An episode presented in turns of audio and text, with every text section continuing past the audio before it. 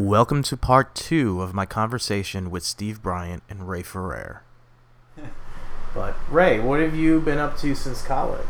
Um, I know you work in the museum trade now. Yeah, yeah. So I'd say right after Purchase, I lived with um, Danny Gong doing uh, personal training. Um, and I just went hungry doing that. I wasn't getting clients. I came to visit you once. Yeah. Yeah. It was like right before the blackout. It's like uh, yeah, I think so. Yeah. Yeah, it's um, I, I think that's it's, it's partially m- me not making good money doing that is partially because of where I went to do it. It's like New York Sports Club has a very greedy way of doing it, where like you can only solicit clients from the gym. You can't bring anyone from outside in, and they take unless you have a crazy amount of certifications. They take, uh, they charge clients eighty dollars, and of that, you get thirty dollars. Oh, that's brutal. Yeah, so they take a huge amount of it. And so, you know, I was like, at first I was like trying to get a lot of clients, trying to work with a lot of people. And, uh, and like I would get people for short, short amounts of time. And then as soon as they were done, they weren't like re-upping on the packages, like personal training packages. Mm-hmm. And I was just basically like having trouble making the rent. Mm. Um, but then after that I got a job at a hospital.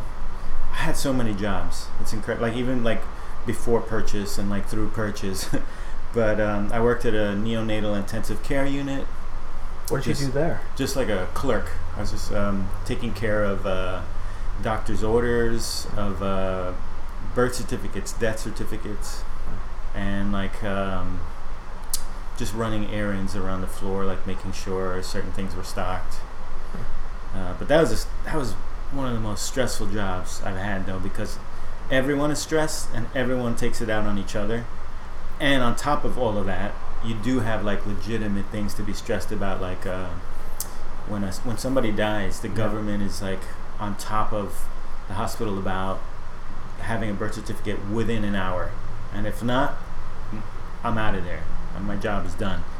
Um, but so I, what would happen is uh, a baby might die, and uh, if the doctor who is uh, in charge of that baby is not there that day, because there there could be any number of people taking care of that baby throughout the throughout its time there, and so if the doctor's out that day, how do you get his signature? And so, I don't know, there's like all kinds of different things that would happen. Sometimes the doctor would come in just for that. And then sometimes um, you'd get someone else's signature, like signing his signature, which I th- I think was illegal, but I don't even I don't even know. I didn't. Yeah, yeah, I just wanted a signature and I wanted to keep my job. um, so I did that for like a little over a year. And then I was like, I can't do this anymore. I'm like pulling my hair out.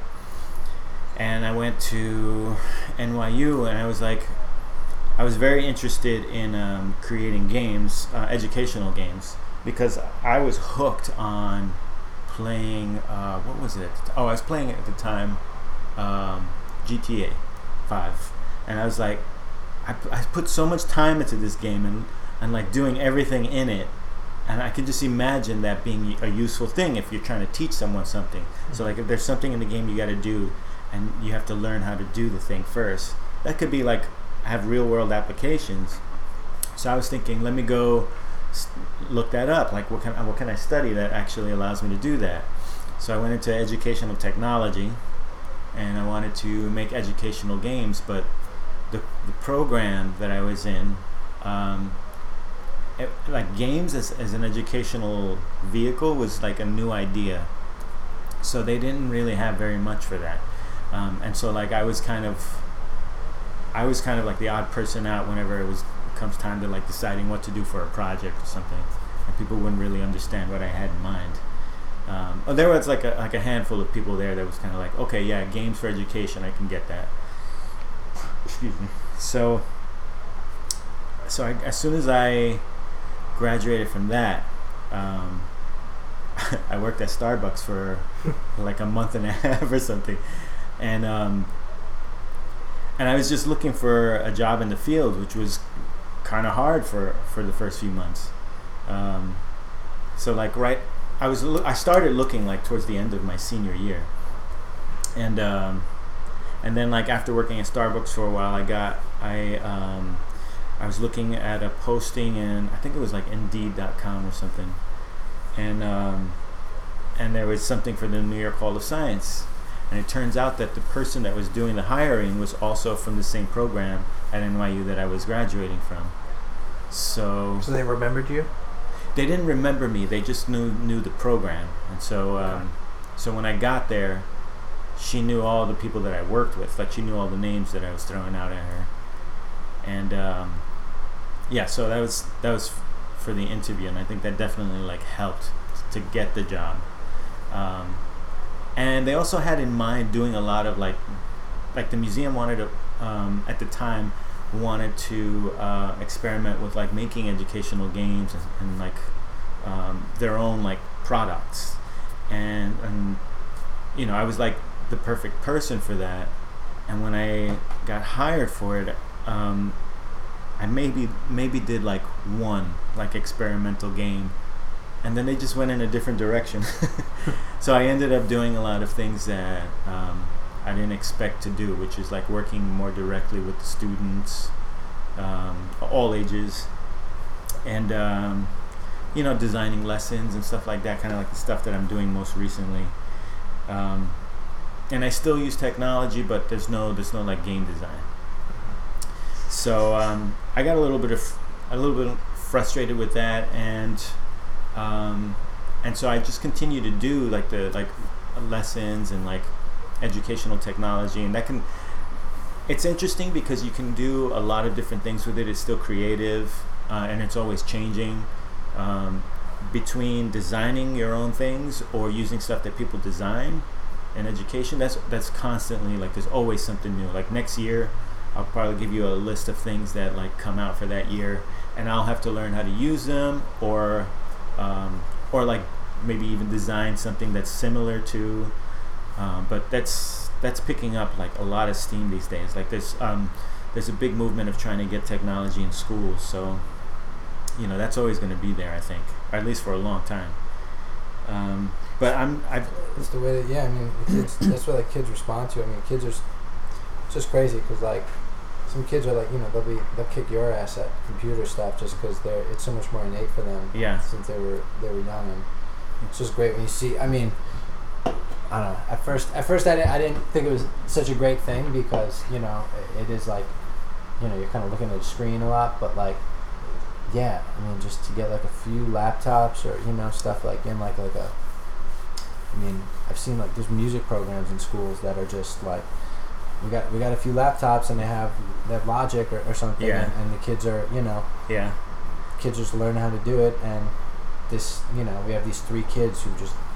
Love it so much, and they just want to stay after school to keep making music, to keep doing whatever on the computer yeah, rather yeah. than doing whatever. And it's, uh, I would have done anything to have a D A W that I could use back in the day. Right, like this is somebody's like, here's how to use it. It's basic. Mm, knock yeah. yourself out. You know, I mean, we were lucky enough to have um, like a synth lab in my high school. Yeah. So I was always in the synth lab. Yeah. But. It was never um, it was never hooked up to a computer, so you had to actually program the synth, save stuff on your floppy drive, yeah. and all that kind of stuff. And I'm a very visual person, and a lot of other people are as well. So to be able to see that, see what you're doing, be able to change that, yeah. goes a long way. And I would love to have that as a kid. Yeah, yeah. yeah. And with games, it's I mean, it's also funny just because. I'm not I'm not a huge gamer, but from what I've seen and experienced, it seems that video games have evolved so much. Even with like G T A, mm. like there there there's these there's these like, you know, you, you you do the game, you're doing this, you do the mission, and then there's this like two or three minute like scene yeah. that you're watching, and it's just like a C G I movie that you're yeah. watching. You know, it's like, and it's part of the game, and and. Uh, And that just seemed to take over, and like the story arc seems to be. I mean, what was the story arc of Super Mario Brothers? You know what I mean? Like, what yeah. was the? It's like, but now it's like if you don't have some kind of a cool angle and like yeah. some cool inclusion, it, it, it, it just seems like the games don't even get like rated. Like people don't even care yeah. about the game. Or then there's the other side where it's just like a Tetris type game yeah. where there's zero story or, or, or you know psychological involvement, but yeah. there's something that you're doing. There's something that that's stimulating yeah. in your brain because I don't know if it's mathematical or yeah. just hand-eye or s- space relation, but like stuff like that. It's, yeah. you, you feel like you're like getting conditioned for something. You know what I mean? Yeah, like, art or something. yeah, yeah, yeah. Like some weird thing like that where it's like you you know the education can either be in your face or it can be this subtle thing where yeah. you're like, oh, I, I guess I've spent you know. twenty hours this week playing this game. I'm better at something because of it, you know. It's like uh, something is, is sharper. Yeah, so something I, I kind of um, kind of felt like was happening um, with games when that I noticed like it was affecting like my life was driving, like um, being aware of things that I that are like in my within my peripheral vision or whatever I can see, but also like um, being able to respond to those things. So like I can, re- I don't know if this is just because of games or maybe this is just how my body works, but I can respond to things that I'm not directly looking at without ever looking directly at them. So like if I'm looking straight ahead, I can see what's happening here and I'll respond to it, you know, and never take my eyes off of the front, what's straight ahead. Right. And, mm-hmm. I, and I think that that happens a lot in games. yeah. It's just like very looking at small little details. Yeah, well, just just uh, I guess are we programmed to kind of no, we don't disregard our peripheral, but like yeah, to to, to, to hone in and to, to sharpen the, the instinct to uh, react to something that you see that's not in your direct line of vision. It's something that's over here, and, you know. Although I mean, I guess it's also there's a very natural. I mean, you ever be walking and and, and, and there's like a. Or even it's something on you, like you guys, there's like a leaf that fell, and it's in your, and, and you just see like the corner of it, and you just catch it in your peripheral, and you're like, what the hell is that? Who's that? Like, you know, you, you, you, there's this like weird innate, like, because you can't really figure out what it is, you just know there's something happening yeah. right there that, you know, can freak you out. But yeah. uh, to be able to kind of control that, and to kind of say, well, it's, it's like, Like right now, it's like you're not in my direct line of vision, uh-huh. but I see you're nodding. I see what right. you're doing. I'm registering. Right, right. I'm fo- I'm focused on that, but I'm mentally thinking about what yeah. you're doing. And to be able to do that is a, a pretty, uh, yeah, I guess it's a unique kind of. Yeah, that, like if you, and that's something that you can hone. You know, you just kind of like you're always doing it. Yeah. What kind of uh, project are you on today? So, um, uh, in in public schools. They're really making a push. So uh, let me back up for a second. There is definitely a time where uh, Ameri- America was l- noticing that we're behind when it comes to technology, and uh, we're consumers of it. We're not producing stuff, especially when you look at a place like China. It's just like they're way ahead of us when it comes to technology. And other places too, not just China, but China is just such a big producer. So we, there is, ever since then, there was a big push to try and teach kids how to code, how to use computers more efficiently, uh, and for more things. Just get used to using them and uh, and creating things with them. So when I first started working at the museum, uh, first thing I did off off the bat was um, virtual reality world, trying to get. Um, some of the young people, high school students usually, but sometimes a little younger, that work at the museum to be able to create exhibits in, in virtual reality, in a virtual reality world.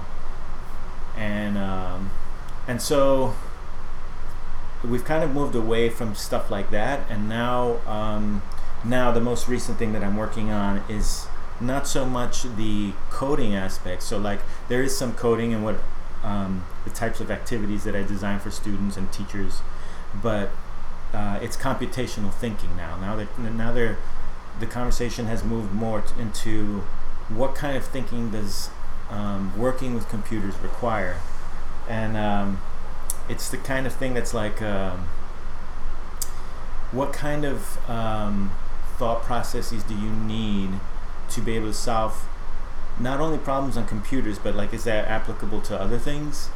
And um, and so now we have this thing, um, computational thinking, which has f- four elements. It's like, um, how do you use algorithms, which is just basically like list of instructions. How can you create one for whatever it is that you're doing? Uh, so let's say, like, if you if you want to show someone a, a beat on the drums, um, what is it that they need to do to be able to get from someone who doesn't know how to hold the sticks to doing that one beat, just that one specific beat? Yeah. And then you can give them a, a set of instructions, and if it's a good a set of instructions or algorithm, then that's something that anyone could follow. And that's something that you want students to do in every subject, every academic subject, um, if possible. Sometimes it seems a little weird to, to do that for certain things, like maybe like history or something like that. But uh, but then there's other elements of computational thinking. So there's like um, pattern recognition. Like, you can always learn new things that have some kind of a basis on something that you already know. Because that's all, like, everything that we ever learn is just based on something that either you've already experienced or someone else has that you're picking up from, mm-hmm. or patterns that you notice. Um, and then there's like, there's decomposition. So like, if you think about a word problem in math, usually um, there's information you can ignore. Like, it doesn't matter what kind of fish you're trying to weigh in a word problem, it doesn't ma- like that doesn't matter. It's the numbers.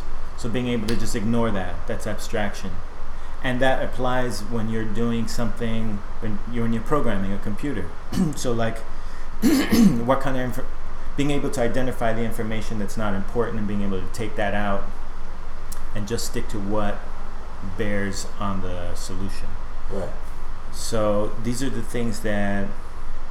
Um, I've been trying to teach this one school in particular, and like what I'm doing is um, working with uh, what's it, second and fifth grade first, and then after I train those teachers, they um, help train the next wave of teachers, and then eventually the whole school will be doing it for all of their lessons, all the way from like K through five, I think. Or K, K through, possibly K through eight. I forget, I forget what grades are in there. But, um, yeah, and then eventually New York City is going to be doing that in general. That's the idea anyway. That's interesting. Nice. Yeah. So it's been a, a long process for this particular project. This is like one of the biggest projects I've worked on since working at the museum. Um, yeah, but... And in the meantime, I'm trying to do the art. Yeah. And uh, you know, I've been. I'm, I was telling Joe before you got here. I'm still trying to make that push into art, but um, usually what I do is if I have a little bit more downtime at work, I'll be able to do projects at home, like after I get home from work, if I'm not like drained. And um, you know, I'll start doing like pieces that I'll put up on Instagram and and try to uh, get exposure that way. But with a project like this, it's like. Um, It's very time consuming and draining. So like I get home and I don't want to do anything. But October is coming up, which is Inktober, okay. for, amongst artists. and um, and I'm really going to make a big commitment this year for, for that. And like um, if you look at my Instagram, I have um, I have last year's Inktober, and I and I did every What's your Instagram, Instagram name? Um, Ferrer underscore Ray. Yeah.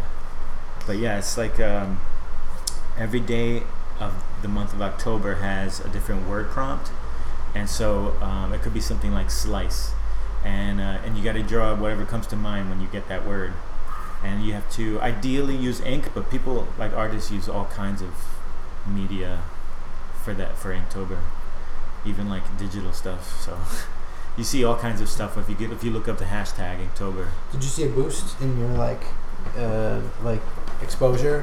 When you did it last year, just by, by, by linking to that kind of stuff and yeah. being part of like this larger movement. Yeah, definitely. That's that's um, I, I you know I was asking other artists about like how they get their exposure, and um, it's things like that. But in general, Instagram had kind of changed the game. Yeah. Because um, there's this artist out of um, I think she's in somewhere in Texas, I want to say, and um, she's one of my favorite artists. And she was talking about, I went to a, um, a talk that she had in like a, a bookstore. She had a signing, and she was talking about how she first got started trying to get exposure. And she would do like the traditional art thing where you you make a series of paintings uh, and you try and get them shown in a gallery. Or sometimes the gallery says, okay, we see the, we see your artwork, we see your your talent, where your talent lies, and we want to we want to have you do a specific series uh, or a painting's done in a certain way. So then you do them with that kind of in mind. She used to do that a lot, and then um, open an Instagram account after that it came out, and um, and now she just does it exclusively through Instagram. So kind of a kind of a game changer. Yeah. Mm. But yeah, so I'm I'm that's, awesome. That's what I'm trying to do now. Is just whenever I have the it time. It all comes full full, full circle. circle. Yeah. do you do you feel um, so do you feel that like your your art uh, benefits from your time at work, or uh, or do you feel like it just like you do, do you feel drained a lot that you're like, I don't have the energy to be creative? Or do you feel like, does it, since you work in a museum and, and since there's, you know, it's just time not doing art?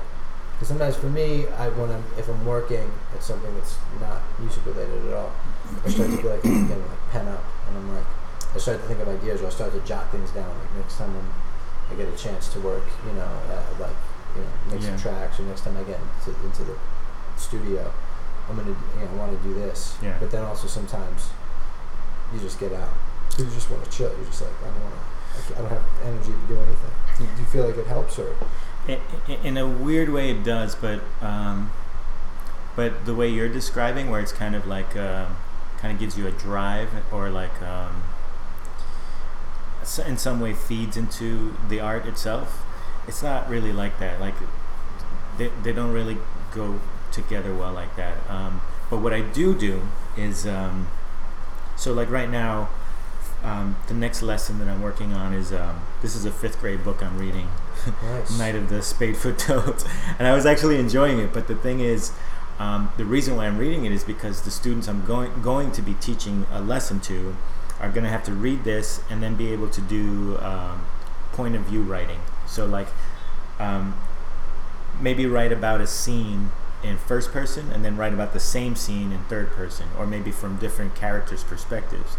So what I did to try and like bring art into it is I'm making um, character cards for some of the characters in the story, and having the students um, hear a passage and then decide which character is this perspective is this from. But to do that activity, I have to draw them out. So, you know, someone else working at the museum might not do that, but but that'll be like something I'll jump on because I'm yeah. like I, I'll get to draw. So I, I do that as much as possible, and I keep all of those little attempts at being artistic in a in a folder in my computer, and hopefully I can like use them later, either for inspiration or just to say, hey, I worked on these projects. Um, but but usually my inspiration at home when I do personal stuff really just comes from a uh, I really do like a free thinking kind of. kind of thing. Like I, I just like pull from like very random things, like uh, free association, um, and like whatever whatever it is that could be looking around the room and like something that reminds me of something else. And uh, it, it sounds very trippy the way I come up with ideas sometimes for, for art, but when you look at it, it doesn't seem trippy. It's just like seems like maybe like a blending of ideas sometimes. Yeah. Like, uh, like for example, I had a, a piece that I did, I forget what I called it, I think it was Peaceful or something, but it was basically like a beast character, and he looks like, um, like he'll tear anything apart that he comes across, and he's just in a field, chilling with his head down, looking at a butterfly, right. And I was just trying to juxtapose two ideas of like really serene gentleness and like a beast. Something that'll like tear anything up. Nice. And that's kind of like how my ideas kind of form. What's your medium of choice? What do you mainly work in? Um, M- lately it's been watercolor. Oh, nice. But I'll do a lot of ink and digital as well. Nice. So you experiment usually with um, like digitizing some of your you know physical work and then manipulating it into the computer? Yeah, I do. I do that mostly when it's um, when I know I don't have a lot of time. Like when it's dispe- like for this project, for example, mm-hmm. I, I did a quick sketch, scanned it, and then colored it in the computer, and then you know made it digital. Uh, but if I'm doing something personal, I tend to stick to one medium, which is not necessarily like good or bad. Uh, I just I like when I do something in watercolor. I like sticking to it, like being exclusively watercolor. Um, but I know a lot of artists that, that mix media, so like they'll do watercolor and then touch it up in, in digital, mm-hmm. or completely change it in digital. Like they'll just like use it, the watercolor as a starting point, and then do something crazy with it. Have you ever experimented with Cray-Pas? Uh, no, actually. I I. Um, Maybe when I was younger. Yeah. Yeah. I, I it's one of those things that when you were younger, you can kind of make that watercolor look to yeah. it, you know? Yeah, yeah. Just by moving your fingers and spreading it out. I, I experimented with Cray-Pas uh, when I was going to high school. I went to High School of Art and Design, and that was one of one of the pieces I did was was Cray-Pas. That's funny. I haven't t- I didn't touch it since. uh, well... Thank you guys for coming by. twenty years in the making. Yeah. Jeez, yeah, yeah. More. more. A little more, yeah. Uh,